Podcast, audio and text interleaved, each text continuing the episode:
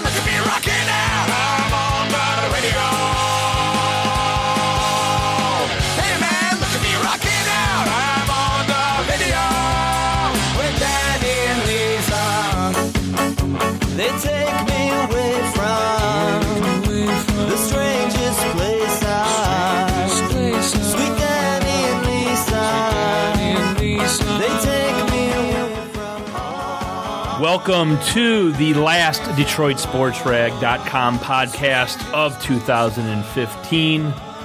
My name is Jeffrey Brandon Moss. You can find me on Twitter at Jeff Moss DSR. My special co host for this evening, as Justin Spiro is in Dallas currently for getting ready for the Michigan State Alabama Cotton Bowl. He'll be calling in in a few minutes to talk about a subject that I'm sure everybody is waiting with bated breath to hear about Drew Sharp. He is Syracuse broadcast student Jasper Apollonia. I came to play the game. There's a price to pay. The, the uh, theme song for you, Jasper. Thanks. No, no, thanks a lot. No, I, I've been petitioning Moss to get the Ric Flair theme song on.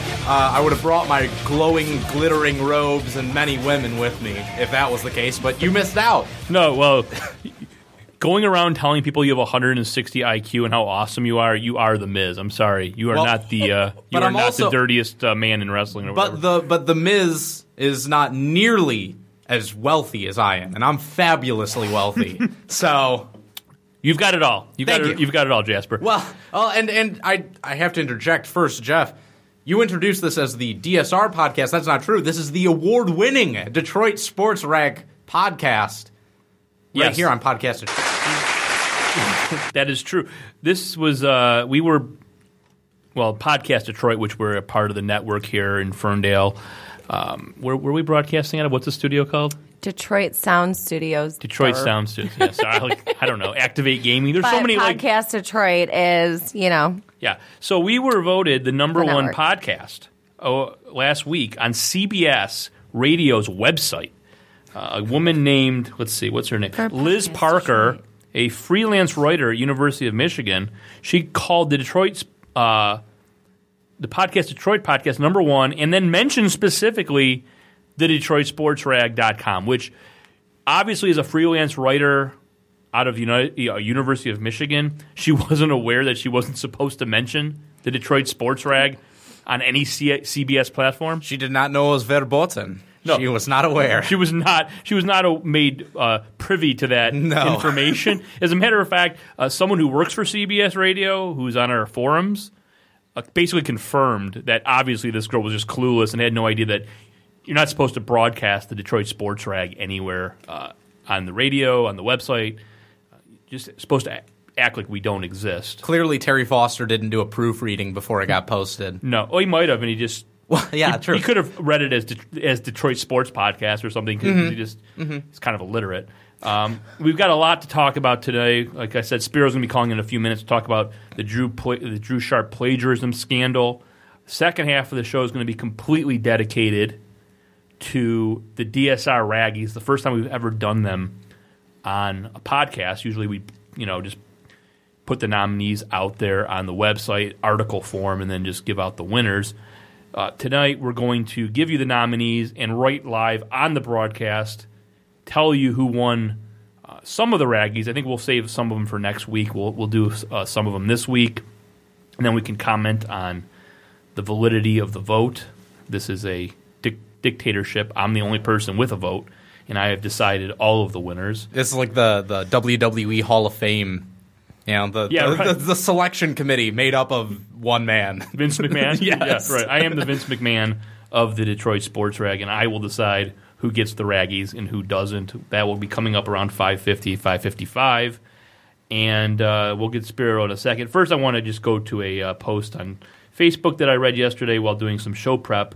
And I, I would be remiss not to discuss this. This is from our own producer, Jessica Sarah, about 18 hours ago. And I will quote If you're out and see a random stranger walking somewhere, This was yesterday when there was ice coated with oh. snow with Right, ice because falling from the sky. murderers and rapists don't go out in the winter. Uh, quote, Well, offer you know, them a, I'd be more particular offer them were a ride. The guy I gave one to work was appreciative as I It's would have been. very nice. Your chances of getting knifed are one out of a hundred.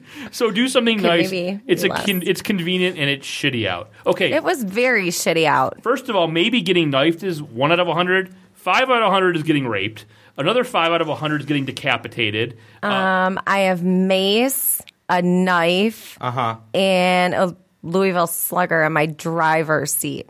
And So I feel like I'm a- safe. if the person has a gun, If a person has a gun, okay, are they really going to shoot me because I'm giving them a ride somewhere? I feel like I have a better chance of getting Jasper, carjacked okay, just- in my on, in on. my G ride, Hold- hold on. up to a red light, just sitting where there you pick this person up? Where? I'm driving home from the studio, actually. oh, by Eight Mile and Woodward. Well, you know, it was eight and a Yeah, hold on, hold on, in Jasper. Hilton. If you want to Okay, get technical All right, so about half a here, mile. Half a mile. fr- Okay. Yeah, yeah, if you Uh, wanna get technical. As a neurotic Jew who was raised not to, I couldn't cross the street until I was like seventeen. Uh-huh. Okay, I will abstain from this conversation. Jasper, can you talk some sense? Oh, oh, Uh, you're, you're yeah. passing the Whoa, whoa, dick whoa. card to someone else today. Is that what you're doing? That's fine. I, I'll willingly pick it up. Uh, this is ridiculous. Am Why I, would you am do I this? here? There's a one am out I of, here? Yes. Am I there's here? a one out of five Do I chance. look like you're anybody gonna get tried to knifed. saw me No, in you know, half no, no, at wait. all? There's a one Or out assault of me like in what? any way? Fi- there's a one out of what? Fifty million chance you're going to get eaten by a shark, but you don't see me Oh my slathering God. myself in A one and jumping into the Gulf of Mexico. What makes you think sharks like A1? And That's Anyways, not the moving point. along. That's your defense. That's your That's defense. your- your defense? of picking up For someone. now, I'm You're- working you're on. I'm a little hungover. What was this person doing? Walking to work. How did you know what they were doing? I You- fuck. Oops. Whoa. okay, so Well, I didn't. What so did you do? What? you you I fuck, fucking didn't. That- so I was like driving home and then I see, you know, this dude walk and I'm like, man, it's shitty out. Like, all right. And I turn around and go to pick him up and I'm like, hey, do you need a ride somewhere? And he's like, yeah, you know, I'm headed to work. Thanks. And he gets in, blah, blah, blah. Super nice Where do guy. you Could he have where do you been a go to work? murderer? Yeah, but I have mace, so he wouldn't have been able to see me. Could have have- slammed I on my brakes. I have Hilton's mace. like I have 30 mace. miles an hour. I have mm-hmm. mace. Where'd you I have a take him knife. I have a Louisville slugger. It's going to be real, and I know how to fight. So it's going to be really hard to take You- me down my oh, own oh, damn okay. car. Wait, no. I need to. I need to take you to task here. Okay, This here we is go. this is just something that always hurts me. Yeah. You know how to fight. That's fine. I don't know how to fight at all. I can. don't do, I can like do. you do I can do maybe fifteen. I can do maybe fifteen push-ups. Jessica, I I'd knock you out with one punch. Oh my god! No, I'd you kick wouldn't. your ass. No, like, you wouldn't. It's just a No, you- biological I have fact. been full on hit. Sla- I have full, been full on jacked in the face by somebody who actually trained for boxing. I did not get knocked out. okay. that's fine. I'm, I'm feel like 75 I feel like your I'll sit on little you. tiny, feminine, soft hands over there are not going to do shit to me. Okay, Oh. so where did you take this person? To work, it was. Where uh, was it? it was um um Woodward Heights and and Hilton. All right. Do So- me a favor. We haven't had a competent producer on this for the show for 13 years, and we just found So you. are you like, two- asking me not to two die?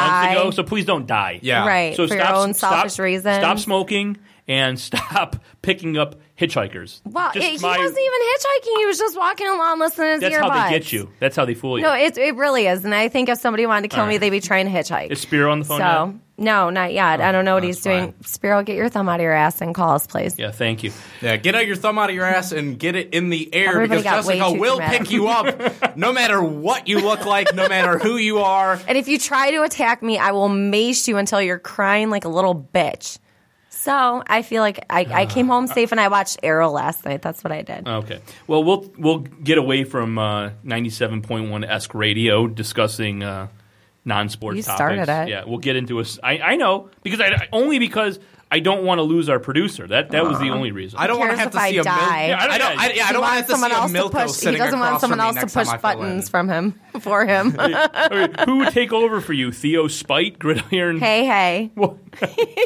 I mean, look, the guy's got great. Uh, he he's been in the studio tons of times. The guy obviously knows his way around recording equipment. Yes, I do Uh, a the- show. when- is the Christmas album coming out with Spiro? Is that next week or I think it was delayed. I think it'll be coming out uh, the the Christmas. they want to build the yeah, promotional yeah, building up. tour I think, it's, for I think it? it's coming up. I think January 10th. Okay, cool. That'll be great. By the way, has Oh. Theo ever mentioned like working with us? Has he ever asked if we're like have horns and? I like stay out of the middle of your guys' little, you know, He's shit never thing said you have going anything? on. I don't know, but Spiro's on the phone, so I have Okay. a song for you, Spiro. Finally, finally. Spiro, you're on the Hey, line. there. What's up? It's fine. Okay, it's Jessica Ringel. I'm not in witness protection. I just took my last name off my Facebook. am I am I on the air right now? Oh yeah. Yeah, you are. We don't have. Uh, we yeah, can I- put your music though. I I apologize for calling late. I was having a nice conversation with Graham Couch, and I didn't want to end it. oh wow. So Spiro, let's before we get into what we have to talk about. uh, I'm you- trying to play your music and it's not letting me That's play all right. it. We don't need. We we know he's a motherfucker. Um, so y- Spiro is down in uh, Dallas, getting ready for the Michigan State versus Alabama Cotton Bowl, the semifinal playoff matchup. Drove down an RV yesterday with his what eight month pregnant wife Uh, seven months. seven month, excuse me, sue me over a month. Uh, so you went down there, eighteen hour drive or whatever it was, and now you're there and you're hanging out with luminaries. I saw on Periscope earlier this evening you and Jennifer Hammond were hanging out, and then your wife and Jennifer were discussing how to raise your child, which I found interesting on Periscope. And now you're hanging out with Graham Couch. Can you give us a little details about that? Yeah, I'm at the Omni Hotel in Dallas. Uh, the third floor, there's Media Row here, Radio Row to be exact. Uh, a couple of stations are here, a bunch of media relations pamphlets and whatnot. And right off of Radio Row, there is a giant banquet hall that I'm sitting on a, on a luxurious couch right now. Uh, it looks like twice the size of the room I got married in. Um, and it, is the most incredible thing. Plush couches, massage chairs, free open bar, and media members crawling all over the place. Uh, so I'm here right now. I, I heard Graham was on 92.1 with Jack Ebling. I went and waited for a break and spoke to him for about 10 minutes, and I criticized him uh, to his face. I wanted to introduce myself, but I said, "I- look, I'm the guy that's been on you about Max Bullough and you and Joe. And, uh, you know, I, I told Ryan Schilling I would feel like a coward if I knew Graham Couch was in the same room and I didn't go introduce myself and say, hey, this is the guy that's been critical of you. And I had a nice conversation with him, and he could have he could have blown me off. Jack Ebling overheard some of the conversation and um, put his headset on and gave me a thumbs up, like kind of dismissively, like, "Hey, all right, buddy, like get the fuck out of here." Um, and but but but Graham stood there and answered every question I had about Max Bullough and his coverage of it and his general vanilla coverage. I told him to his face that I thought he was way too soft. Um, you know, and and uh, he had a conversation with me, so it's it's been interesting. Uh, you know, my wife is talking to Jennifer Hammond right now, getting advice on parenting. Uh, Ryan Schilling is having a drink with Scott Anderson, not of 1270 97.1, but of Darko Our- fame. And Our Scott Anderson. my wife, yeah, my wife's learning about parenting from Hambone, and I'm sitting here on a big white couch in what looks like a posh Super Bowl party. So it, it's been an interesting day in Dallas, to say the least. Okay, let's uh, talk about what's been going on the last few days, and I wonder if you've had any interaction with anyone down there, media wise, regarding your article. But in case there's one person who is listening to this podcast that doesn't know the story, uh, Christmas Eve, you wrote an article on the Detroit Sports Rag accusing Drew Sharp of plagiarism. At this point, it's not an accusation anymore. Basically, everyone in the world, including his coworkers at both the Free Press and Detroit Sports 105.1, are just admitting that he plagiarized.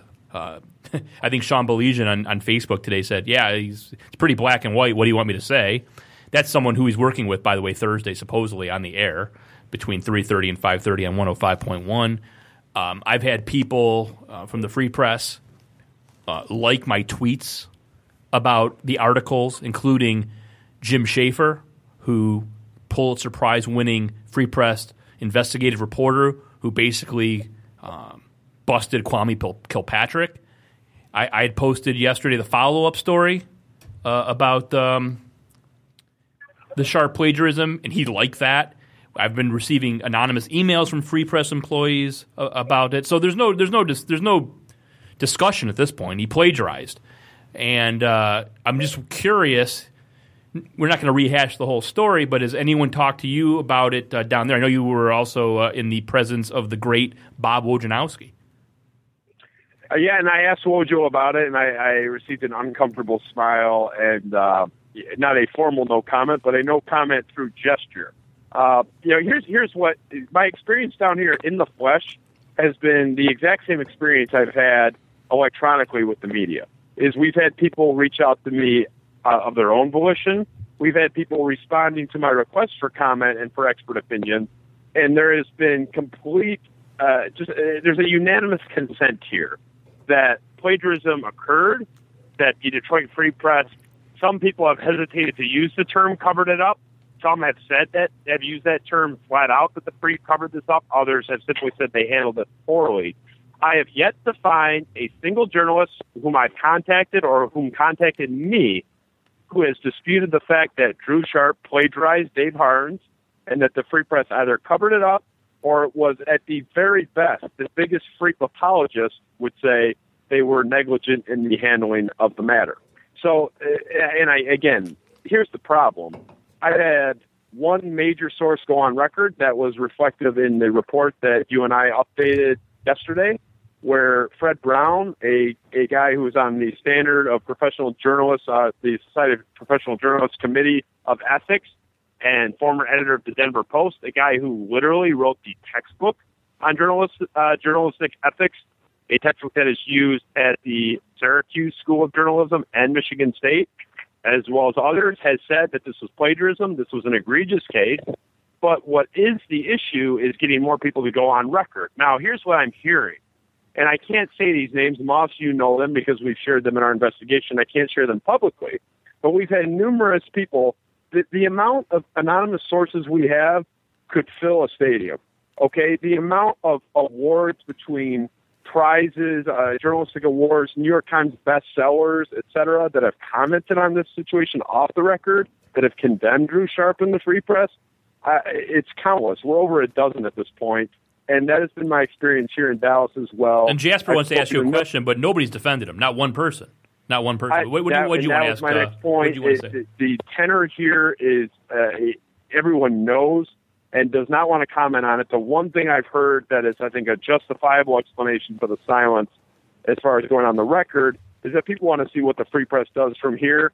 But I talked to a source in the media here today uh, that confirmed that Drew Sharp was supposed to be here today and is not. I was not was supposed to be in Dallas covering this event and is not here. That is something that you and I have both heard from someone completely separate earlier. Um, again, I don't know that for sure. I'm not going so far as to report that you. Well, I, I heard the same thing, and think let's put two and two together. It's the biggest college football game that Michigan State's played in since what uh, the 1960s. Uh, it's one of the biggest games any since 1966. Okay, Rose yeah, and- and- yeah, right. UCLA, it's correct. probably, and, it, and you can make a case it's even bigger because I mean this is this is now a different age, and this is a this is a Final Four basically. I I would argue it's the biggest game in Michigan State history. and it's what you know, and and you can add Michigan into it. You know, going back to '97 against Washington State. I mean, this is this is what we're talking about, and they've got Shawn Windsor. That's who their columnist is down there. Nobody knows who Shawn Windsor is. Yeah, I mean, and, and that's basically what I wanted to ask you about, Justin. Was is Drew Sharp there? And you've already answered our question because he seemed like a logical choice for the Free Press to maybe send down there, considering he's covered Big Ten football, Michigan State in the past. Additionally, Drew Sharp has a job at 105.1. I was going to ask you, have you seen anything from 105.1 down there in Texas? Are they there at all? Uh, well, I can't speak definitively that they're not. Uh, I'm in a room with a couple hundred media members right now, looking out at the group. Graham Couch just walked by with a, a beverage. Uh, I don't see anybody representative of 105.1 here. Um, again, take that for what it's worth. I don't know if they're not here for a fact well, or not. But if- if they're what not- I have been told repeatedly is that Drew Sharp was supposed to be here, was scheduled to be here, and is not here, and no one has seen him. Well, we'll, we'll take that one step further. As we reported yesterday in the follow up, Justin and myself, between the time that the Free Press learned of the plagiarism and Drew Sharp lying to the sports editor, Kevin Bull, in our article, Drew Sharp wrote seven columns in like nine days. Since your article dropped at 1.30 on Christmas Eve, he has written zero no presence anywhere. He hasn't been on the radio. He hasn't been in the free press. And according to Matt Dery on 105.1 earlier this afternoon on his show, he stated that Drew Sharp was taking a little vacation in Florida and he would be on Thursday, which is New Year's Eve, with Sean Baligian at 3.30, between 3.30 and 5.30. Uh, first of all, 105.1's the next one to get bombed because they they have every reason in the world to cut bait. They've had this guy on the air for what? Three uh, weeks. Yeah, I mean, he just replaced Drew Landon. He, he's they should they should get rid of him just for for PR purposes. They they would look like heroes if they got in front of this before the free press, and they probably make some news for themselves. I mean, it's it's and I, I'm I'm telling you, we're gonna have 20 people bombing that show on Thursday, uh, trying to get on. It'll, You- you it'll better- be the most calls they've gotten. In, yeah, it will in be the most calls they've ever received, and you and, and you probably shouldn't even take calls because let me tell you something. Uh, this is like going to be like Tradio and Richard and Sale. Every person you pick up is going to be someone on the DSR if you take calls. Well, I think here, I mean, first of all, I agree with you. I think 1051 from a PR standpoint alone should get ahead of this. I think they would make some waves, which would be the first waves they've made, if they made a declaration that Drew Sharp will not appear on their airways until this is resolved, even if it was just nothing more than grandstanding. But at the end of the day, this happened in a free press uh, publication. This happened under the watch of the free press editors, and this was I, I, I look. I don't hesitate to use the term "covered up." It was covered up. Bottom line, I It was. mean, It, this, you- this, I- let me tell you something, if I- if Justin. I could real quick, share- Justin, real Yeah, quick. This has all of the makings of a Roger Goodell type of deal. Okay, think about it. They knew exactly what went down. They didn't do anything about it until you reported about it. They there's nothing has changed materially since December fifteenth. Look, I know for a fact we had a source on this that was very good, and it has not been disputed by Dave Harns in his own piece, that the Free Press admitted it. There's no dispute about this. If there, if the Free Press didn't do this, they certainly would have denied it by now. The Free Press admitted the transgression. There, we've had people writing into us saying, "Oh, I don't know if this is plagiarism or not." First of all, no experts. Every expert agrees. But the, the concept that oh maybe the Freep didn't do anything wrong, the Freep apologized, the Freep offered compensation and supposedly has promised to pay compensation, which has been deferred to a charity uh, in honor of Miranda McCoy. But if they didn't do anything wrong, why did they apologize? Why did they admit it? Why did they offer to pay David Harns for a article written by Drew Sharp? Uh, It, we don't. Even, you don't, don't take our word for it. Just look at the facts of the case. The facts that have been not disputed by Dave Harns. The facts that have been not disputed by the Detroit Free Press. If these charges were erroneous, feel free to speak up, Detroit Free Press. But I would tread carefully because I have text messages that that prove their complicity in this, and I, I think it's unbelievable that they would go silent on this. Look, I understand wanting to sort this out. I understand wanting to take your time to really digest the situation and process it and formulate a strategic approach. However, you have to at least address it. Say we're investigating it. Say we're looking at it. We take these matters seriously. Whatever. Offer a generic statement that any PR firm could write. You could take it. It's very formulaic. But to just ignore it entirely, publicly. I, I do believe They've been questioned. It's not just on privately. us. It's, not just us. It's not just us. They've been questioned by awful announcing, which is one of the probably big big three with big lead and, and Deadspin of media criticism in the country. Deadline Detroit's commented on it. Motor City Muckraker. Uh, It's been all over the place. You Google Drew Sharp and plagiarism, and like 15 things now show up. Well, and and that's why the inaction on and other than of course the slight we are issuing a correction to this article thing that they put on the original Sharp article. That's why the lack of ina- of action doesn't make sense to me because at the very least there is a very well founded accusation of plagiarism. And on top of that, it appears, and there's evidence, that Drew Sharp then lied to his editor well, that's what I want to get to. about about plagiarizing, and then later apparently was very contrite when he Yeah. When admitted he got caught, when he got caught red-handed. uh, And after that's what he'd already Dave- that's what lied to his editor. I mean, I, I don't have any sourcing on, on Drew Sharp's line, so I can't speak to that. But Dave I, Harns. Dave Harns. Dave Harns said it. Justin, it's in his No, that's article. what I'm saying. Why would we disbelieve Dave Harns Right. at this point? And what kind I'm of just, I just eunuch- wanted to clarify that I don't have any No, information. no, we on and, that, I, and we but- and we mentioned that in the follow up yesterday that was posted that that was from Harns. We had no that was a bombshell to us. We didn't know it. Right, And- yeah, that was news to us. I just wanted to clarify that. Yeah, that's fine. I, I, I believe her. Yeah, right. And what kind of eunuch is is this guy Kevin Bull? Has he been castrated? I mean, th- this is a joke. This guy's first month on the job, okay? Because Gene Myers just retired in November, I believe, and I I'm led to believe that Kevin Bull is now the sports editor of the paper. So in his first month on the job, he's handed this, which basically on a, serv- a silver platter to, to basically show, look, there's a new sheriff in town, and this crap's not going to happen under my watch. Instead, he catches the guy plagiarizing. He confronts Sharp about it.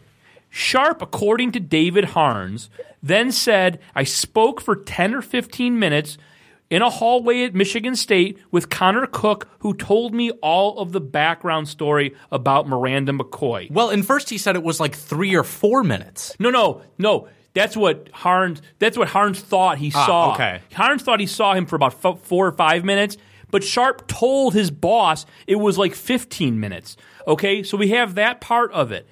He after Harns calls Bull and they're going back and forth. He uh, Bull finally gets to the point where he's like, "Okay, I'm calling Sharp in off the streets." You're coming into the office downtown, and we're going to go over this. He makes Drew Sharp take out his tape recorder and play the interview with Connor Cook in its entirety so he could hear how long it was and if he could have possibly got all the background information that about Miranda's car accident, about the cold weather uh, during a game, all those things that were in Harns' article that nobody else in the world knew about and no one posted about. And he sits there in the office at the Free Press building, and Bull hears that he's been lied to.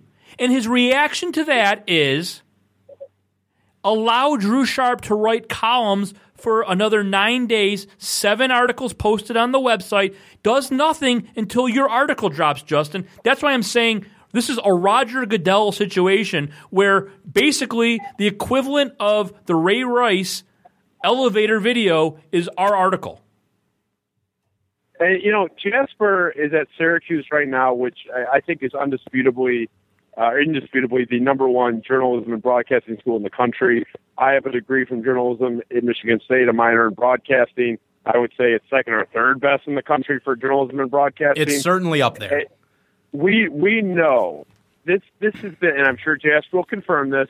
This is hammered into us from from our first day in a journalism class 101 that journalism is the ultimate sin. It is something that you can't do. You can get in trouble for anything else. Don't plagiarize. You cannot plagiarize. And this is a major issue because it's one thing for a journalist to do it. It's it's bad enough, but to have an editorial staff look at this case, admit privately to the victim of the plagiarism that it happened, acknowledging it, offered to pay them, offered to pay a charity, and not disclose that publicly is is a, is a significant breach of trust. It is something that every professor I've spoken to, every journalist in the field I've spoken to, we're up over a dozen now, has agreed with me on this. It is such an egregious breach of trust. There's a maybe 10% of the consumers of this information that have said that this is what is the big deal here. Dave Harns doesn't care. Well, Dave Harns is the primary victim in this case uh, of this instance, but the truth is a victim. The readers of the Free Press are victims because what credibility do you have if the one thing they teach you in journalism school, the one thing that you can't do, the one thing that's unforgivable, we're taught, is what Drew Sharp did and what the Free Press did not disclose upon learning about, admitting, and apologizing for. And the other if thing, the Free Justin- Press can't can concede this and be transparent about it. Uh, why are they a public? And, and the other thing that I want to I want to talk about, and was something that uh, the Motor City Muckraker said on, on Facebook yesterday, that he's calling on the Free Press because in this situation, in these situations, if whether it's Jason Blair or the guy from Shattered Gla- that Shattered Glass movie where uh, Anakin Skywalker played a a um, reporter who. Um, made made a bunch of stuff up. Okay, whether whatever case it may be, when they catch you doing this, they don't just say take your word and say, "Oh, he's never done it before." He's already lied about plagiarizing to his boss, and what the Motor, Motor City Muckraker, who's an ex Free Press uh, reporter, uh, said to me was, they need to be going back on all of his columns and to see if he's done this before. Well, it's what they did with Mitch Albom when when he was accused of a, a similar but They do it with everybody. but ultimately different type of sin. But the fact of the matter is, this isn't just something that's unacceptable in journalism. It's something that's unacceptable at any level of academics. Joe It Biden, Joe Biden cost himself a chance at the presidency over plagiarism It- back in 1988 when the two of you weren't even born. it is an open and shut type of thing. It's plagiarism. The one nice thing about plagiarism is that it's really easy to catch because either you did it or you didn't.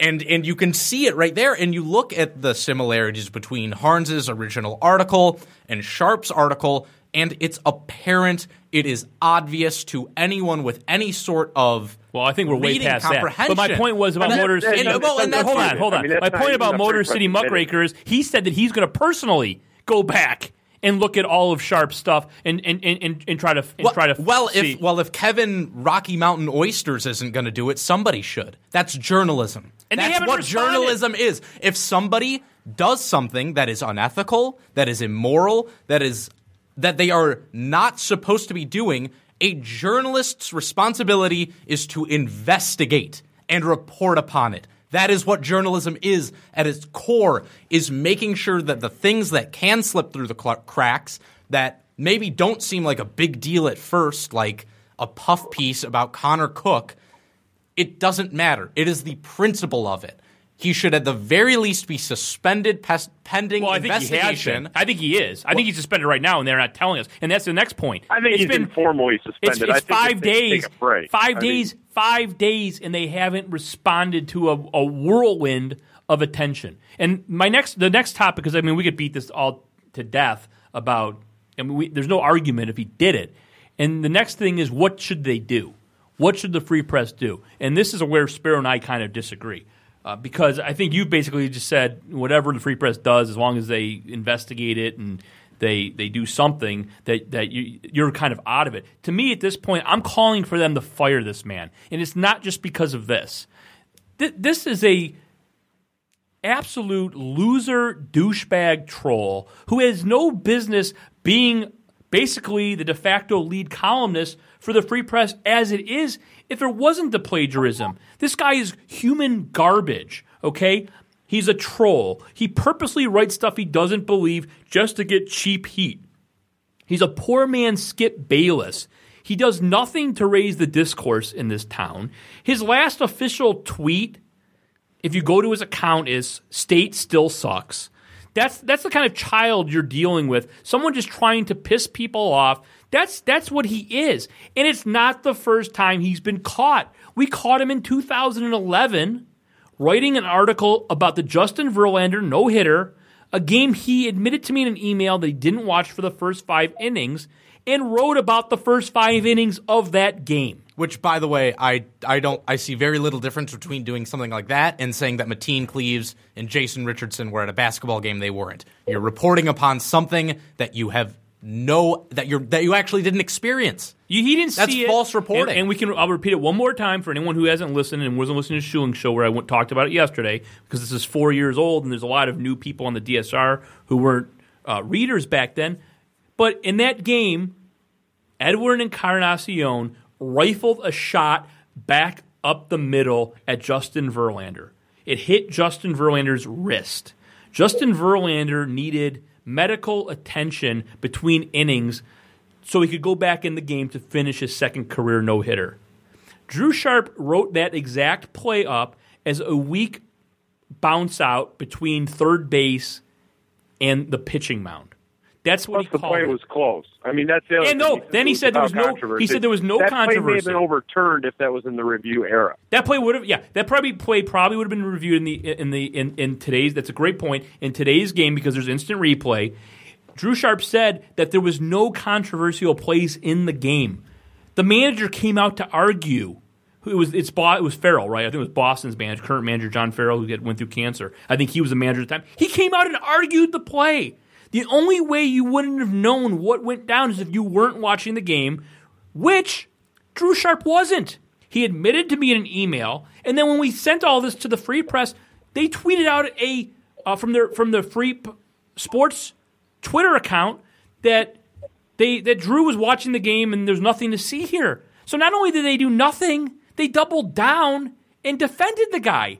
So this is not the first transgression. There was the other time where he with the Rush Limbaugh stuff where he went on Wikipedia. Eh, I mean, when do they teach you that, Jasper? Not to go on Wikipedia for background information in, in journalism. That that would have like when you're been nine. That would have been in sixth grade, probably when I was in Mr. Moore's English class at Cranbrook. Wikipedia. I mean, like, I mean, you can anyone could go on Wikipedia and say anything, and until they edit it out, it's fact, right? Everyone knows. My my nephew, who's in fifth grade, knows that you can't use Wikipedia as a source. They teach you that young, and this guy's using Wikipedia. And, and it gets called thing- out by Rush Limbaugh of all people. This is a pattern of this guy, and he should be fired, Justin. Here, well, well, here's the difference. I'm not saying he shouldn't be fired. I, I've never said that. I just said it's not really my position as a reporter on this story to demand anything. I, I and I thought that was important to delineate that. I thought it was important to make it that distinction. That although personally I do think he should be terminated for this, I think it's that level of offense. I'm not going to call for that in the report. I wanted to keep the report pretty straight arrow. And that there's one thing that's come through through numerous conversations with many sources that are professionals in the field, professional academics, and people that are actually in the field, is that this is the ultimate betrayal because what is the general function, the most basic function of a journalist is a watchdog. And when the watchdog starts covering things up, when the watchdog starts concealing information and starts offering what I would classify essentially as a bribe to silence someone in the form of hush money, that is a major violation and a major breach of trust. The basic function of a journalist is a watchdog, watching corporations, watching government, etc., watching the big man in, in defense of the little man. And when they are actively participating in this type of behavior, where they are covering something like this up, it is the ultimate betrayal. It, it, it is the number one wrong thing you can do in that position. So I think it's deeply disturbing. I, I I think it's outrageous what's occurred. The few people that don't find this outrageous have no concept of journalistic principles. I can't find a professional in the field that disagree with us. And I challenge anyone who doesn't think this is a big deal to talk to any journalism professor, talk to any reporter, talk to any editor, talk to anyone anywhere that works in this field that doesn't find this not only troubling but outrageous and share that experience, share that conversation with us because I haven't heard it. I've spoken to probably 14, 15 people, a few of which were in the last hour before I called into this show. Is there anything Everyone else? is in, in, in unanimous agreement wanna that talk about this is Justin? so beyond Jasper? the pale for a, a, a newspaper, for a news publication to do this. this is something that ends careers. This is something that destroys credibility. It, it is more than simply concerning. And for the free press to remain silent on this is just, it, it's unspeakably irresponsible. Well, Justin, this is something that I I feel personally you and I agree on this, especially with our journalism backgrounds. It is an unforgivable sin in this field. It is unforgivable. And I think a lot of people, and like you said, the, the function of a press is to be a watchdog. And when the watchdog Okay, we've we've covered stops that. doing that, We've wait, covered it. Wait, we, we, well, we're, just, we're, we're, wait, we're, give me a second. reciting the things issue. now. The issue becomes, look, media 50 years ago was the most trusted probably the most trusted institution in America, the news media. No longer. It's one of the most distrusted.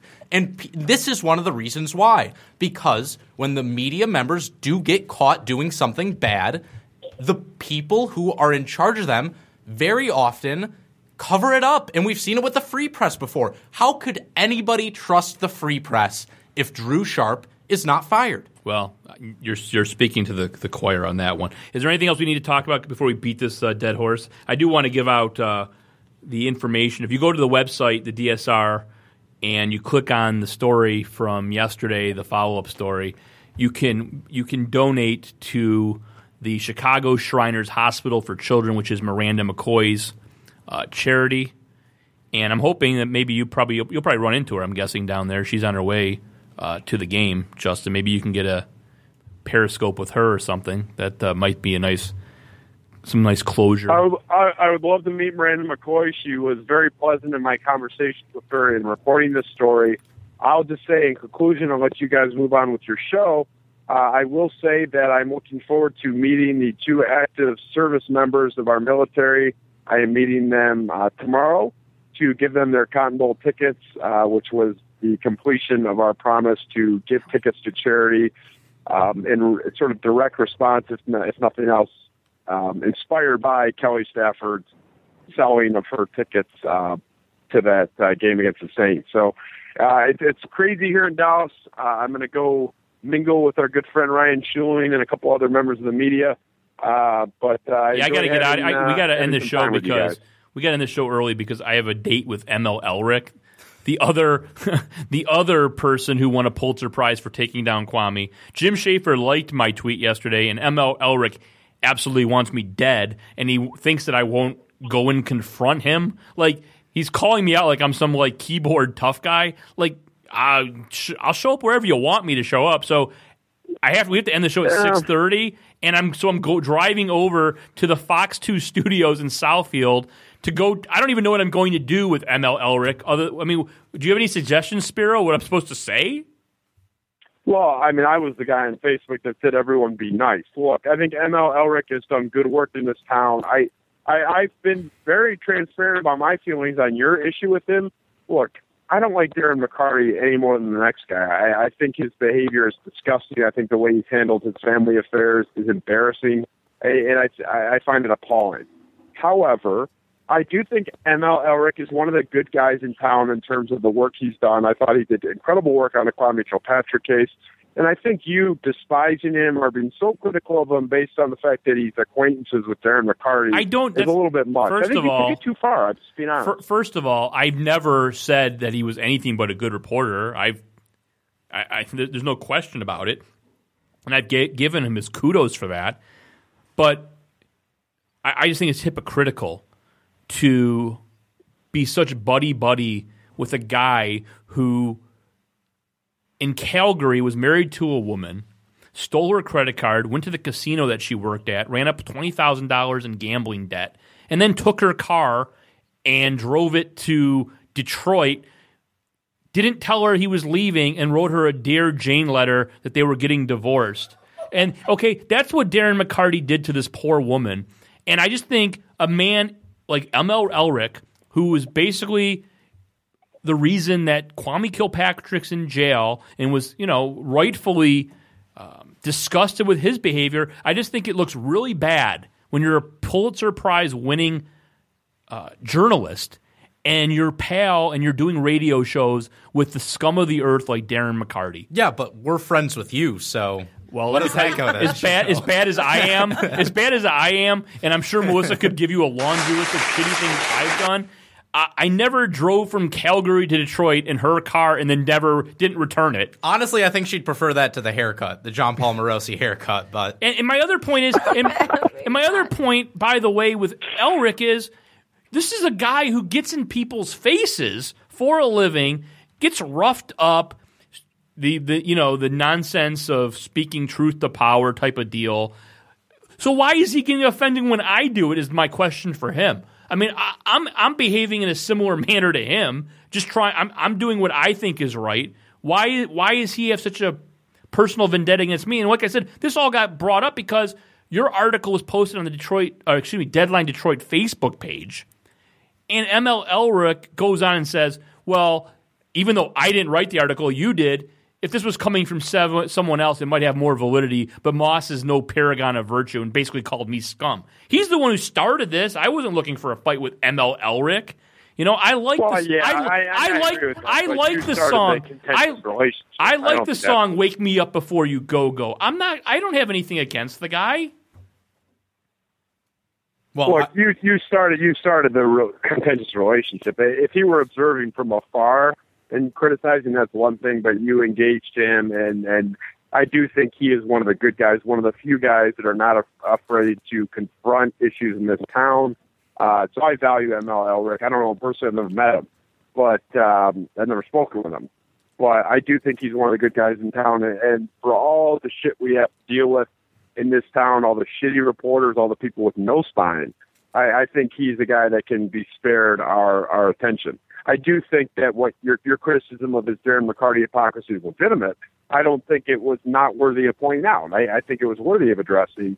But I thought you were a little harsh on him when, in the big picture, this guy is one of the good guys and one of the guys that is a lot like us, tenacious, doesn't care about authority. We're going to report what we know, and we're gonna we're gonna go after it. So and that's you know, fine. that's fine, and I appreciate that. But why is he coming after me? Which I'll ask him, I guess, at six forty-five in the Fox Two studios in pitch black and cold weather. I don't. I, I like I said, I, I don't know why he thinks I wouldn't show up. I, I do I do think it's funny that he is the 731st person to call you out for being a uh, either Twitter or a keyboard tough guy, and you've called every single one of these bluffs and have shown up uh, at, at a number of places around town to confront these people. There's plenty of things people say about you to be critical. I, I think you're pretty self-aware about these things, but the one thing that is not legitimate is that you are somehow afraid or unwilling to confront these things head on. So I'm looking forward to whatever you say. I don't have the beef with Elrick that you do. Um, you know, Well, we'll see what happens. I, It- it- speak- it- it- I'm looking forward to whatever craziness ensues tonight. we'll though, see what for sure. happens, and we'll just segue into the last thing before you go. We we teased it last week, but we kind of ran out of time with all the sour shoe stuff and everything. Uh, but we the one thing we did find out at the uh, Tom Kowalski charity uh, event at the lodge in Keego Harbor about ten days ago or two weeks ago, whatever it was. Which, by the way, ML Elrick was um, in the building, and I walked by him a few times. Unfortunately, I wish we would have had this, you know, this falling out then, so I could have talked to him in a nice, warm, heated bar instead of a parking lot at Nine Mile and Southfield Road. Well, you But- better you better hope they even let you in. Yeah, well, well, that'd be a funny story if they don't let me in. Yeah, there's a But security gate there. I, so. I'm, I'm well aware. I used to be on Sportsworks, and I had to Ah, give my yeah, name. of course. So anyway, uh, the one there wasn't a lot of interesting stuff that went down, but the one thing I want to talk about, and you're talking about confronting members of the media who I criticize. I was told by Michael Stone, some people know him as Stony, the host of the morning show on 97.1, that his partner, Bill McAllister, wants to box me in a charity boxing event, which I am now going on the Detroit Sports Rag podcast here in our Ferndale studios and saying, I will accept your challenge, Bill McAllister. Uh, if you want to fight, uh, I'm, I would need a few months to get in shape. And supposedly, I guess our producer probably can train me, considering considering how she told. No, but I do have plenty of people that can. okay, well, I'm going to need a trainer. I, I, don't, I don't know if you heard. Can her- I go? Yeah, you can go. Okay, good. You can. You can. Jessica's like the only one. I'll with be your- I'll be your coach. fat You be my cut like man. Being perpetually Huh? fat but What do you say, Justin? I just think it's interesting that Jessica's like seven percent body fat and she thinks she's morbidly obese. But No, no, I think I'm chubby for my size. So, but By the- that's okay. That's that's but gonna she, get wrapped But up she here. did say she could take out Jasper in a fight earlier before you oh, I could easily do that. it, it's funny. I, I actually Maybe heard that'll be on the undercard. Look, I day beat for the first I. Jessica. I don't The mean to be- undercard, Jasper versus Jessica. I don't mean to be rude, but again, I fought women before and I manhandled them every time. So Can I can I put seven thousand dollars on Jessica right now? Only if we split Look, the profit. If Lauren Yusuf couldn't take me down, Jessica doesn't stand a chance, and I stand by that. I will. No I- idea who we that are gonna is. have. A, it's like she's some like crazy beefcake one with muscles. chick on I top of fought in high school. Don't worry about You it. okay? fought a girl in high school. Yeah, it was. It I'm was for. kick your it was ass for up and money. down the whole. It was oh, for okay, money. Don't worry about it. But it was All right, an Andy Jasper, Kaufman your, thing. your your friend Scott Anderson is looking at me like he wants to kill me, so I got to let you guys go. All right. have, a- have a good show. We'll- I'm we'll looking talk forward to you next week. to the Take care. later. You guys do a great job. I Have love fun you, in Jasper. Way better than me. I'm sure it's a much better show. Jessica, thanks for putting up with these lunatics. Oh my I'll god, it's you guys it's fun. soon. All Look right. forward to you coming back. Have fun. All right, have All right, fun. take care. See Go, go roll tide. Uh, so we're going to go into our first break, and in honor of Miranda McCoy, who uh, is a big fan of Wicked, as we learned in David Harns' article. Uh, once again, if you want to give che- make th- any good out of this situation with Drew Sharp and David Harns and Miranda McCoy, um, you can donate to her charity, which is the Chicago Shriners Hot Children's Hospital. Go on the DSR or my Twitter; you'll you can see a link to that, and we will play a song in, out of into the first break By the way, Jeff, Yeah. I, I hope uh, McAllister kicks your ass just because you like the song "Wake Me Up Before You Go Go." Well, listen, I'm, That song's terrible. I understand that it was a joke about ML Elrick's earring. You get with the program, fucking Miz. All right, we're gonna play a song from Wicked going into the break in honor of Miranda McCoy, and then we will be back with installment number one of the 2016 Detroit Sports Rag Raggies. This is a previously recorded episode.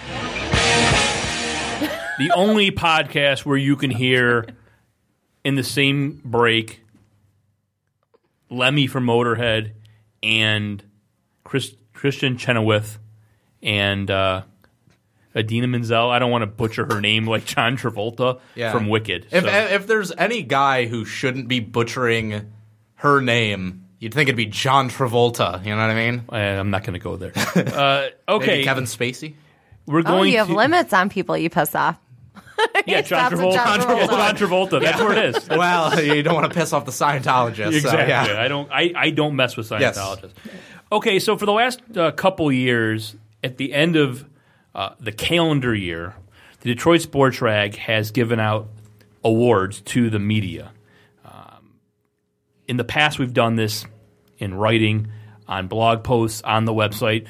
This year, we decided we would do it on the podcast, and we're going to give out some tonight. I don't know how many we're going to get through as we yenta it up. We we went a little long on that first segment, talking about Drew Sharp and uh, me boxing Bill McAllister. But uh, so the DSR Raggy, there's an actual award, and I didn't bring it tonight, but it's uh, at my house. It's a globe, snow globe of the city of Detroit, a made in Detroit, uh, like coffee warmer type deal thing. What you know, you put your Yeah. and inside is a uh, tampon. On That is the nice. Raggy award. Reels, reels, classy. Yeah, so that's the Raggy. I we will be sending out those to all of the winners tonight. And uh, so what we'll do is I'm going to give the nominations. Maybe we'll talk a little, and then I'll give you the winner.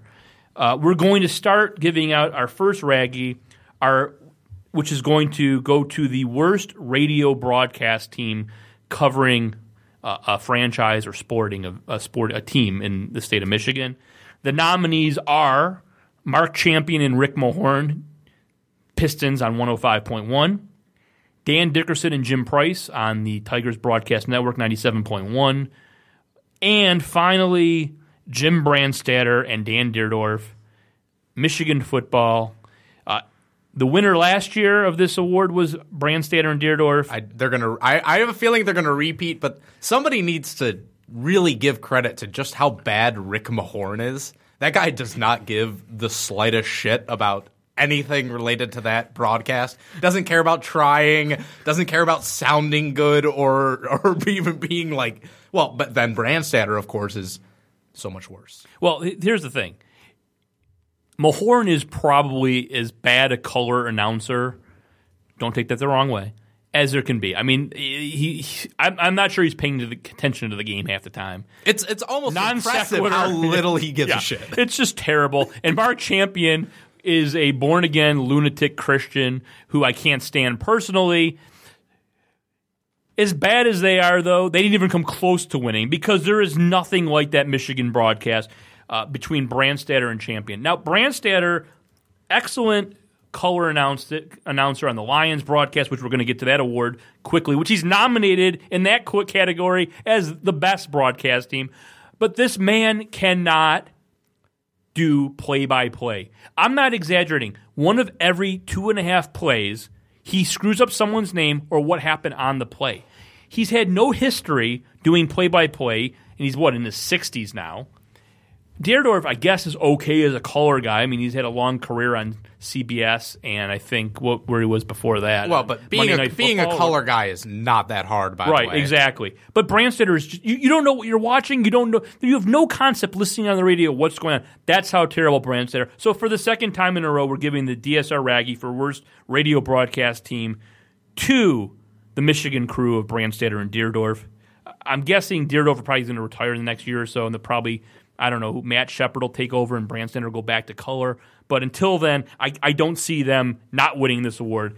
The show is horrific. Like I said, it's like me calling you Justin Spiro all show. That's basically Brand Center because he, he he can't get anyone's name correct. and and that's why you can't beat. That's why Mahorn and Champion can never beat him because the color a bad color guy you can make up for with good play by play, but Jesus Christ, you can't make up for that illegibility. right, Yeah, best Incoherence. So the best radio broadcast team. Two nominees, only two nominees in this category. Uh, First is Ken Kal and Paul Woods doing the Red Wings. Second, Dan Miller and Jim Brandstatter doing the Lions. And the winner of this Raggy goes to Dan Miller and Jim Brandstatter. So Brandstatter now has a Raggy in the same year for being part of the best radio broadcast team and being part of the worst. It it makes sense to me. I mean, I I love Dapper Dan's voice. He's got a, I I really like him outside of the fact that he does perpetuate these terrible, awful media personalities on a personalities, quote unquote, uh, upon this this fair city of ours. But yeah, uh, he's good. They're both good. I like Ken Kal personally myself, but I, I think this is a des- well deserved award for for Miller and Brandstatter, and I can't really hate on it. This is a little. This is a close one, but it comes down to this basically. Paul Woods is worse as a color commentator than any of the other three people in, in, in either of those booths. Dan Miller is way too big of a lion slapdick for my taste, but I mean that's his job, I guess. He's being paid by the Lions, and the last person who had that job was Mark uh, Mark Champion. Champion, who basically got He got fired, fired for for, criticizing for them, criticizing. So I, I think Dan Miller knows what line he needs to walk. Um, and there isn't a lot of great competition in town for best radio broadcast team. So Brandstatter's already got two Raggies, which is quite an accomplishment in the uh, first two awards we've given out. The third award is going to go to the member of the Detroit media, sports media, who has the worst Twitter feed. I will give you the nominees, and then you can discuss. Lynn Henning, Terry Foster, Vince Ellis, Dan Leach. Oh God! Anything stick out to you there before I tell you I, I who think the winner is? I think Henning and Foster are the two. It's a it's a two man race here because Leach just isn't big enough, and uh, under the right circumstances, like if you got dropped on your head as a kid a lot, he his his Twitter feed would be kind of entertaining, I suppose, in a way. But Terry Foster is uh, God. I, I, I say Foster, and only because while Lynn Henning, everything that comes out of his mouth or his fingertips is wrong, pretty much. Terry Foster's wrong and completely unable to spell or make any sort of grammatical structure that makes sense. So I'm gonna I'm gonna say Terry Foster. I hope you back me up on here. I know you love the Tigers more than anything though, so I'm I think you might go Henning just based on your personal distaste for his coverage. Okay, so this is why Henning doesn't get the worst Twitter feed solely because he's excellent on politics. And since basically half of his Twitter account is politics, uh, I, I, I'm not going to give it to him. Okay. Wow. Po- politics being the determining factors. You really are the Vince McMahon of this award Ex- ceremony. Exactly. So he doesn't. He's not going to uh, take down worst Twitter feed. Terry Foster does his. It seems his worst work on the radio and on Instagram, where he spams people um, with infinity commercials. Is that what that is, Jesper? I, Well, I thought, he, I thought he did uh, Xfinity, you mean? Not Infinity. Yeah, excuse me, Xfinity. Xfinity, yeah, the, the former formerly Comcast, still Comcast. Who the fuck knows how these corporations work anymore? But yeah, he, So he's got those all over his, his Instagram feed. Got to save that extra forty five dollars a month, I guess. Okay, so now who's it down to? I've ruled out It's the down two to people. Leach. It's down to Leach and Vince Ellis, who's awful on his just terrible. But at least he can spell. Okay, so the winner is the person who hashtag the following recently in just two hours. Hashtag creepsticks, hashtag ugsticks, hashtag hacksticks, a coin, a coin fact. I don't even know what he's saying.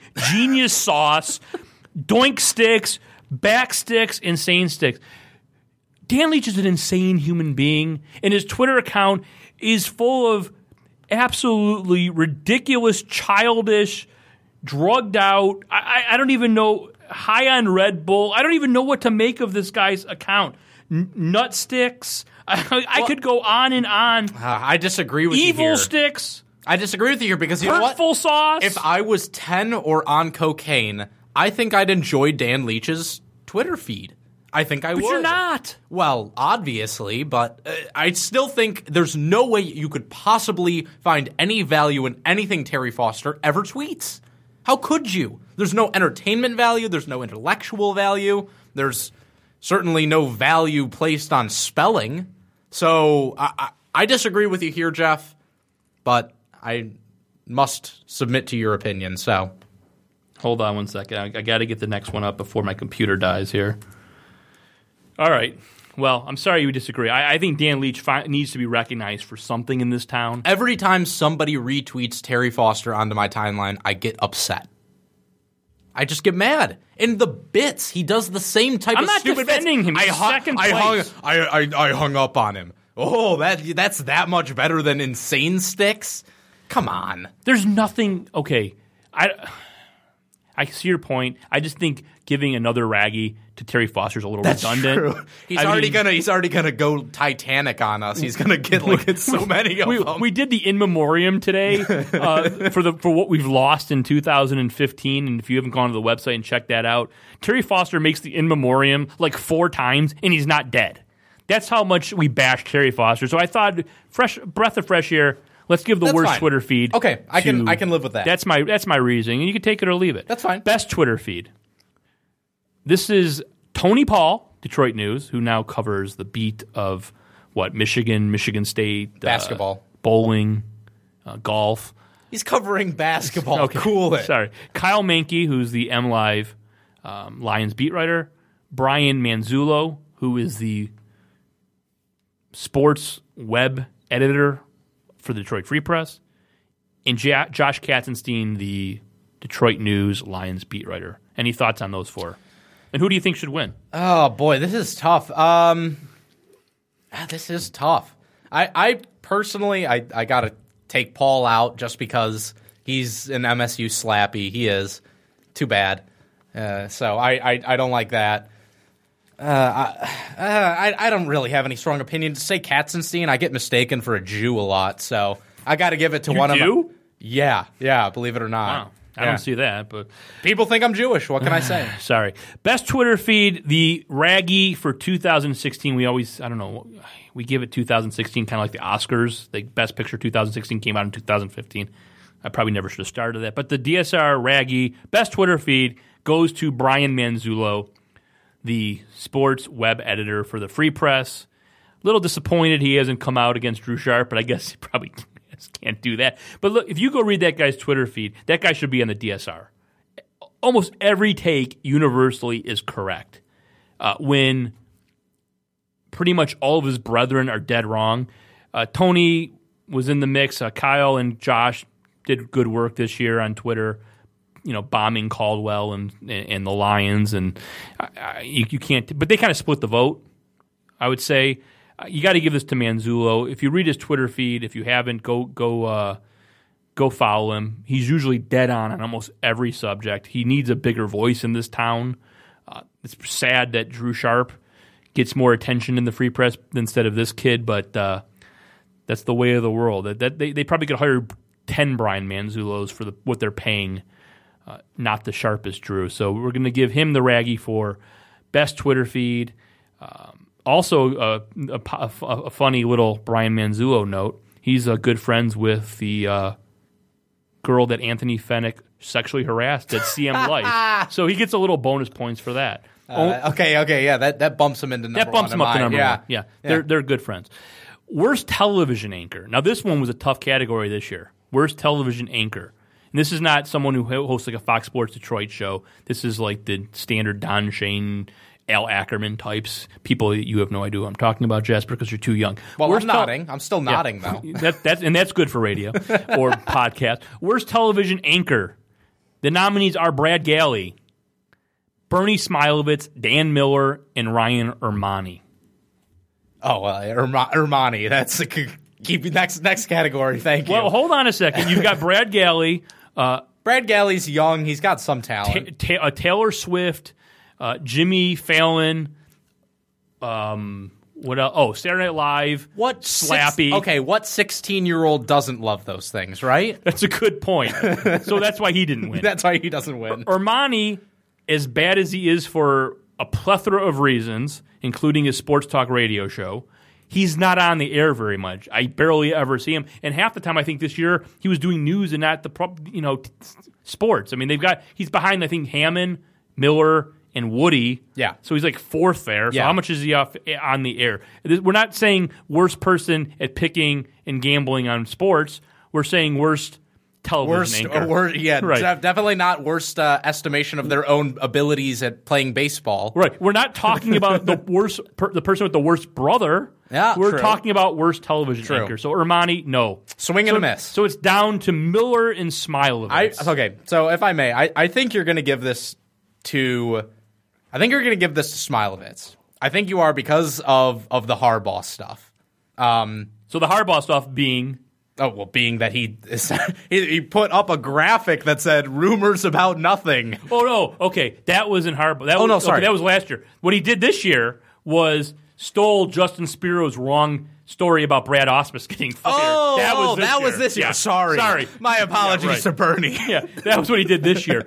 So it was down to Bernie and Miller. This was the deciding factor for me. If the Ausmus story would have been true, and we were validated with that, Bernie would have won for stealing the story. But because the story ended up being false and we had egg on our face, and so did Bernie, I got to go to Dan Miller for giving another the second year in a row he's won, and the second raggy he's won this year. Yeah. he's won for best and worst now, just like his partner Brandstatter. Brandstatter, I got to give it to Miller for continually putting on the dregs of society on Sportsworks on Sundays, never giving basically any any new voices on the program. Just Drew Sharp. I wonder, is he ever going to have Drew Sharp on? He's had him on for years. Now that he's been accused of plagiarism. It'll be interesting to see if Miller puts Sharp on anymore, which will be a lock for the 2017 Raggy if he does that. Yeah, well, if he if he put if anyone in this town puts Drew Sharp on their program after what we've learned in the last week, uh, there's Yeah. they, they should win. I- I'd love to see that. Gives a, a platform to, to Foster, to Pat Caputo. I mean, the just worst people in the Detroit sports world. He puts them in our face on Sundays on Sportsworks at 11 o'clock. It's the biggest transgression. I like Dan Miller personally. He's been a big fan of the site since day one. Uh, he used to be a regular reader of the DSR forums. I don't know if he does that anymore. but I'm sorry, Dan. My- until you actually start giving other people uh, an opportunity on that show instead of these losers, you're going to continue to I- win this. My award. only argument against that would be that there isn't really a lot of good young talent here in Detroit, uh, whether it be on the journalistic side or the entertainment have side Brian of sports. Manzullo on. But but Brian Manzullo on. But like you just said, a big part of that is they're not getting exposure. How can you have new guys if they're not getting exposure? And Sportsworks is still a, a big part of this of, of the local market. Right. You could put on a plenty of good people. The people who just were nominated for best Twitter feed, all of them: Paul, Meinke, Manzullo, Katzenstein, your buddy Mike Roth, Rothenstein, Rothstein. I, there's plenty of people you could put on the air. Niyo, who's not exactly great on. I understand that on the air, he's a better writer than he is at talking. But there's plenty of people you could give that opportunity to instead of bringing out Pat Caputo, Jamie Samuelson, Sean Baligian. Well, he's a, he's a better writer than he is talker, but at least shit, at least he can write. Terry Foster can't do No. either. So Or or run No, a restaurant. neither can Sharp. Not, neither can most of the people. yeah, I mean, that's just so that's very awful. fair. It's That's a fair argument. Um, okay, so that that raggy goes to Dan Miller, second year in a row. Best television anchor. There's only two here, and this is kind of a joke category because Lindsay Hayes, right? no, no, the- Oh. she's not. I'm giving this to people who like do the two, four, and seven. Stuff, Oh, my bad. And she wasn't in the market. Even. just- I'm I- I- kidding. am I going to give it to Lindsay? I should give it to Lindsay, even though she really wasn't in the market. Uh, best anchor. The nominees are Woody Woodruff and Jamie Edmonds. We're not going to talk a lot about this. Uh, we're going to give it to Woody because uh, we like to hug each other when we see each other, and we're, we've got a nice relationship. So Woody, just because you give a nice firm embrace when we see each other, you win the uh, Raggy for best Mm. I. I now I feel like we should talk more about these these warm embraces you're getting Yeah, from I Woody feel Woodruff. like there's a lot of stuff you're leaving out of yeah, here, Jeff. yeah. I wonder why Guy Jeff named wants Woody to skip over this so for quickly. Hmm. warm embraces. Listen, when I when I when I leave when I, when I leave here in fifteen serious one. when I leave here in fifteen minutes, maybe I'll see uh, Woody at the Fox Two Studios when I'm talking to ML. Maybe we can hug it out again. Yeah, exactly. Um, I'm looking that on forward video, to please. Yes. oh, this on it's on. You can probably Google image Moss hugging Woody, and it's probably probably like ten things pop up. Oh yeah, it's, hearts and Please, I hope my and- wife's not listening. Wor- uh, worst local sports radio show. The worst local sports radio show. Uh, I- how many? How many? I only uh, narrowed it down. there? Yeah. I mean, How you could've narrowed everyone. it down to thirty. Yeah, I, I narrowed it down to three because I the list I just got, I, I didn't want to get carpal tunnel. so the uh, nominees are Matt Dery and Drew Sharp, Rod Rod um, Rod. What the hell am I talking about? Rico Beard and Ryan Ermanni, Doug Karsh and Scott Anderson. The last now last year I think it was uh, Drew Lane and Mark Fellhauer won. I believe. I believe so. So- uh, especially for for the comments regarding the slut drops around the FSU So, yeah, the- story and and, the, and, and the, they- they the earned gay it. stuff. you know, They earned it. Yeah. This year, those three. What, do what, do what's your thoughts? I think we're probably going to be on the same page on this one. it's it says a lot when a show that ha- has a uh, that employs a known plagiarist might not be the runaway victor because it's that bad in this market. But yeah, I think I'm gonna have to go with Drew Sharp. Come on, The show's been on for what, like three weeks, like you said, or a month? I mean, how long has it been on? I don't know. I I never listened. Uh, to beat I didn't listen before. I haven't to, listened now. I'm to not gonna listen to beat the slap dickishness of Karsh and Anderson, it takes a lot. But I got to give it to Dery and Sharp. This was really down to the wire. But when Sharp's plagiarism, I was actually literally when when Spiro called me to tell me about the story and and what we had to what I had to work on on my end of it uh, because I just found out about Spiro called me I think like Wednesday night at like eleven o'clock last I think it was last Wednesday to tell me what was going on and we basically the two of us tag teamed the whole night between staying up to uh what, Warm embraces and tag teaming with Justin. Sounds like a good time. I watch way Man, too you much people Beavis are, and Butthead you growing people are homophobic for Christ's sake. It's not even about that. People say would and I giggle. Oh, okay. So No. yeah. Anyway, I love the gays, Anyway, uh, completely Oh, God, now so do I. flummoxed. Matt, so so Dery and We're in Sharp. Ferndale, for so sake.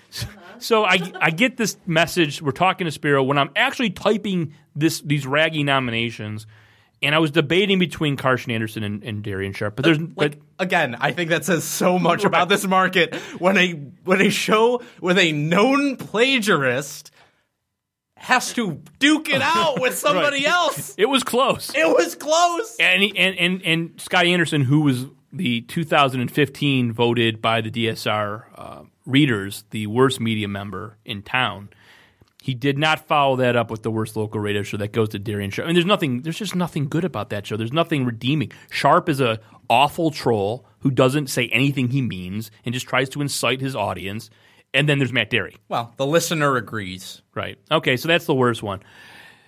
We now go to oh, you know what? I don't even think we I even listed a best local radio show. I mean, I I maybe mean, why would you? You are like Mike Valenti. the Mike Valenti wins negative. best. Mike Valenti. I Mike guess, Valenti Negative. by When- himself. by himself. That's by what- himself wins. when Foster's not there, mm-hmm. and that was what won last year.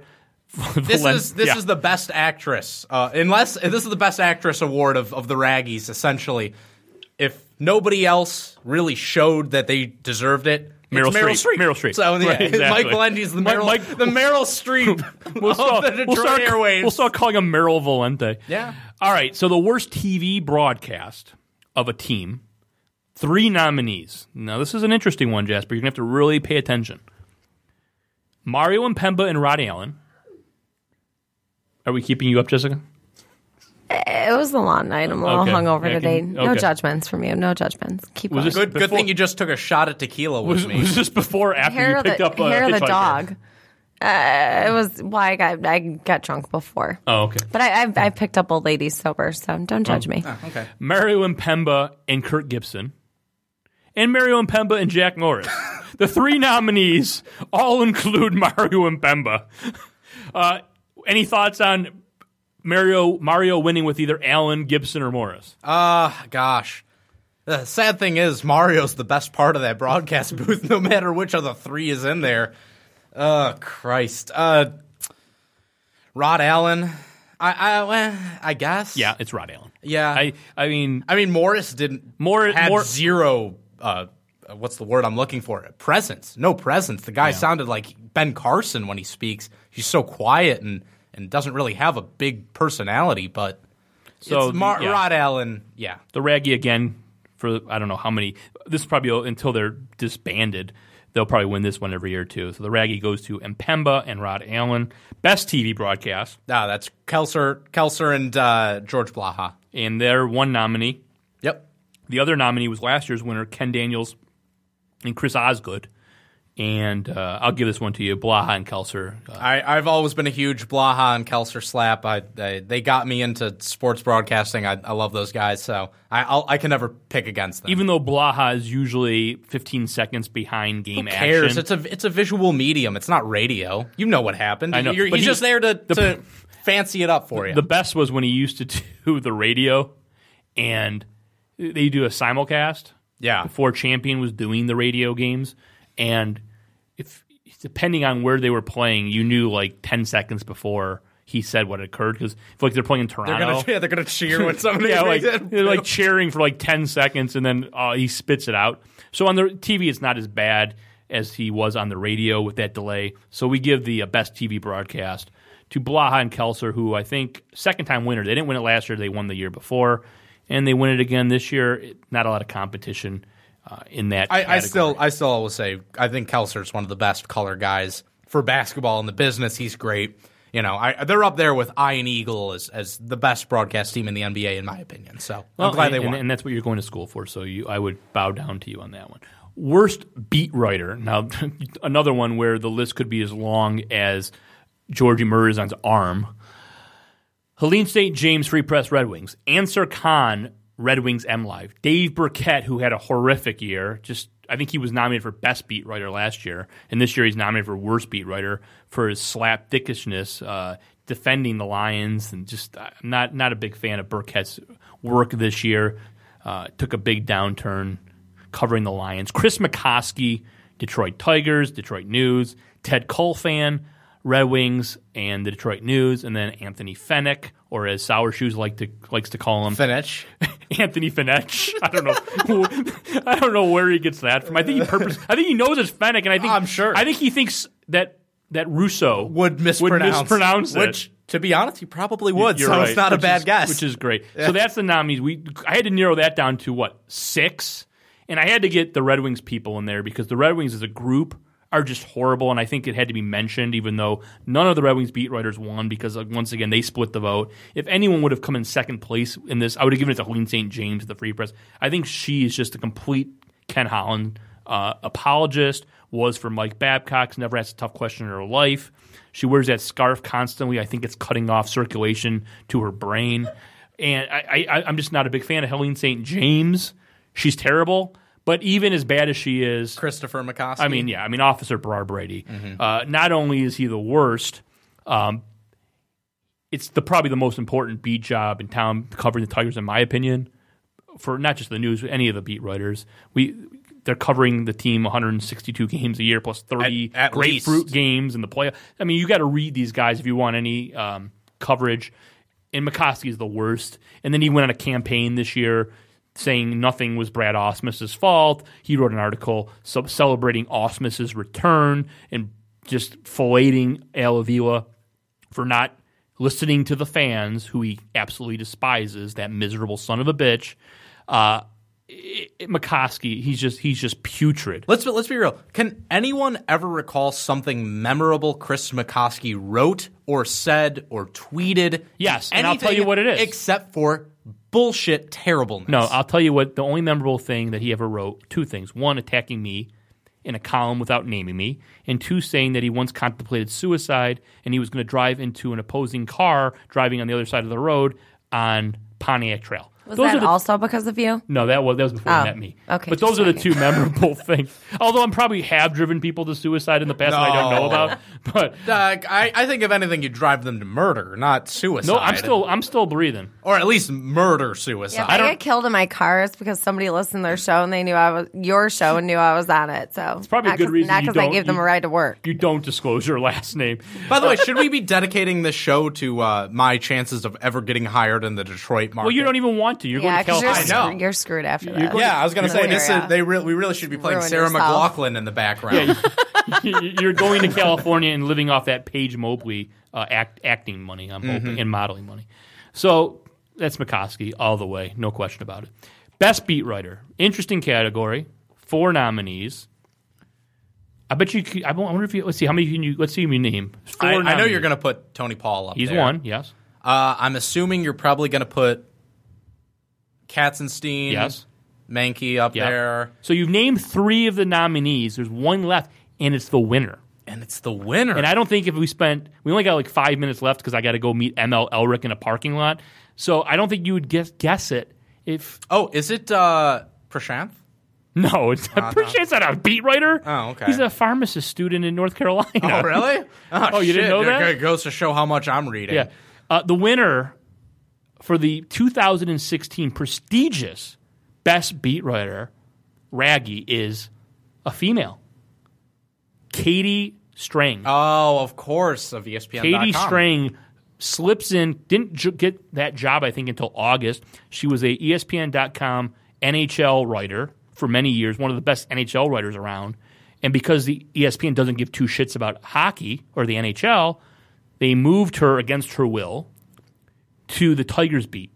And she instantly became the best Tigers beat writer since I was uh, born, since I've been alive in 43 years. Only, you know, Tony was never officially the Tigers beat writer, obviously, or he would have been in consideration for that. yeah, I don't think you can consider Tony based Well, we actually- just based on the fact that uh, what he's been covering has been so right. I, I just don't care. Unfortunately, Sorry, Tony. I, I just don't care. I know, it's unfortunate. And Katie, Katie wins this, even though she was only on the beat for a few months. But it's refreshing that we actually have a competent, professional person, uh, uh, recognized in the country as one of the better uh, reporters, covering the Tigers for us on ESPN.com. And I look forward to her coverage in 2016 as really the primary venue where I'm going to try to get Tigers Well- coverage. well, and I hope she just doesn't. I, I think she probably wants a hockey job. I hope I'm hoping she stays with the Tigers that beat job and doesn't get a national hockey job with some other uh, entity. Well, isn't it strange what happens when you get somebody who's doesn't have a an agenda and and doesn't have a, a the desire to be liked or loved or be a part of the Detroit sports upper echelon and you actually get good decent reporting and and it's not Yep. I don't think it's any sort of a coincidence that the best beat writers in town most of them aren't people who are big high ups at the newspapers at any of the outlets in town because they haven't sucked up to to the management enough. All right, we got a couple. We got to run these through in like the next two minutes. So real quick, worst columnist. There's four nominees: Mitch Albom, Drew Sharp, Sharp. Jeff Seidel, Drew Sharp. Bob Wojnowski. Drew Sharp. I mean, this one was, I guess, I wouldn't have given it to Sharp because, like I said, I don't really take him seriously because No. he's a troll. But You plagiarized. It probably would have went to I don't even know, maybe Seidel before, but Sharp locked it. He, he Yeah. locked it up, and we've spoken way too much about Drew Sharp tonight. So congratulations, Drew. if you don't know why he deserves it at yeah, this point, at this point, I, I don't know what else I can ya. tell you. Yeah. Uh, best columnist in Detroit, one nominee, John Niyo. Uh, there's not much to say there. I actually tipped off Niyo at the Killer event uh, two weeks ago and told him uh, to make m- room on his mantle for the tampon and uh, Detroit uh, um, snow globe. Snow globe. Yeah, I told him. I, I said, "You have enough room in your palatial house to make room for another raggy?" And he, and I think the quote was, "Oh, come on, you can't give it to someone else." And I, and my response to him was, "Who?" I said, "Not only can nobody else win this award except for you, there's not going to be another nominee." And he just kind of just shrugged his shoulders. So John Niyo once the, again, the Stevie Wonder in the '70s of this category. yeah, the third third year. No, well, yeah, he's like the Daily Show, the Daily Show of Emmys. Uh, John Niyo, third year in a row, best columnist. It'd be nice if someone else got could even gain a nomination in next year. Let, Good luck. Let's just set that as a goal. Not that you're going to beat John, but that just someone else is going to get a nomination. That's all we're asking for. Not we're, not a high bar. Maybe whoever replaces Drew Sharp at the Free Press. Maybe Brian, Brian Manzullo. Give him a column. I, I'm a, probably the worst career move of possible is getting me to like you and, and prop you up. But give Brian Manzullo, the web editor at the Free Well, no, that's column. turning out. That's that's really helped out Tony Paul in the last year, right? Oh yeah, he's been demoted to Siberia covering yes. U of M basketball. and then the last one we're going to do uh, this week. I think we'll have some more next week. Some of the m- more ones that I've got to research and not just do off the cuff.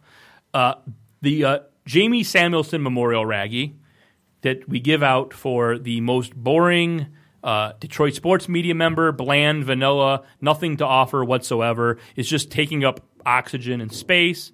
The nominees are NyQuil, Valium, Tryptophan, the uh, George Costanza home movies for Michigan trips, and Jamie Samuelson. I and the winner again in the Jamie Samuelson Memorial Raggy is Jamie Samuelson. Uh, c- incredible that he keeps winning the award named after him. But uh, you know, that's you know, what are you going to do? You, There's you just- you can't dispute greatness. You cannot. you can't dispute you greatness. cannot dispute abject mediocrity. Really, is what it is.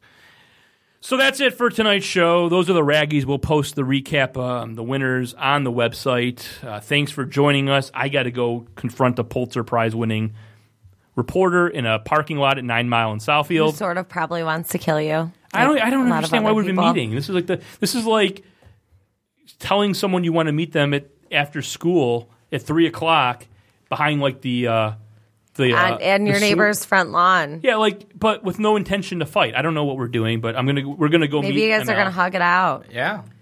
No, that's me and Woody. Will you pay attention, Jessica? That's me and Woody. I wasn't Woodruff. talking about your love life. Okay, wrong, Fox. I was talking about you know new additions to your love life. Thanks for joining us. Have a happy new year. We will be back next week. Spiro, I think, will be back. Maybe Jasper will chime in. He's not going back to school till the 19th. Maybe you'll bring in Paige. Maybe maybe we'll actually talk about sports next week. We talked about sports, didn't we? no. What boxing? Bill McAllister? That's not sports. Okay, a good good point. Yeah, that's true. And me and Jessica fighting. Jessica, Jessica Yeah. with her Jessica with her pink Louisville Slugger. That's not sports. And a bat, mace. A bat is Mace. the mace is not sports. Oh yeah, you're, good you're point. screwing me okay, up. so whatever. The, the Louisville Slugger. Oh, All right. Good night, Sluggers. everyone. Have a good uh, holiday. Stay safe. Take an Uber or a cab if you drink and drive. Anthony Fenech. Uh, have a good uh, 2016. We'll see you on the other side. This is a previously recorded episode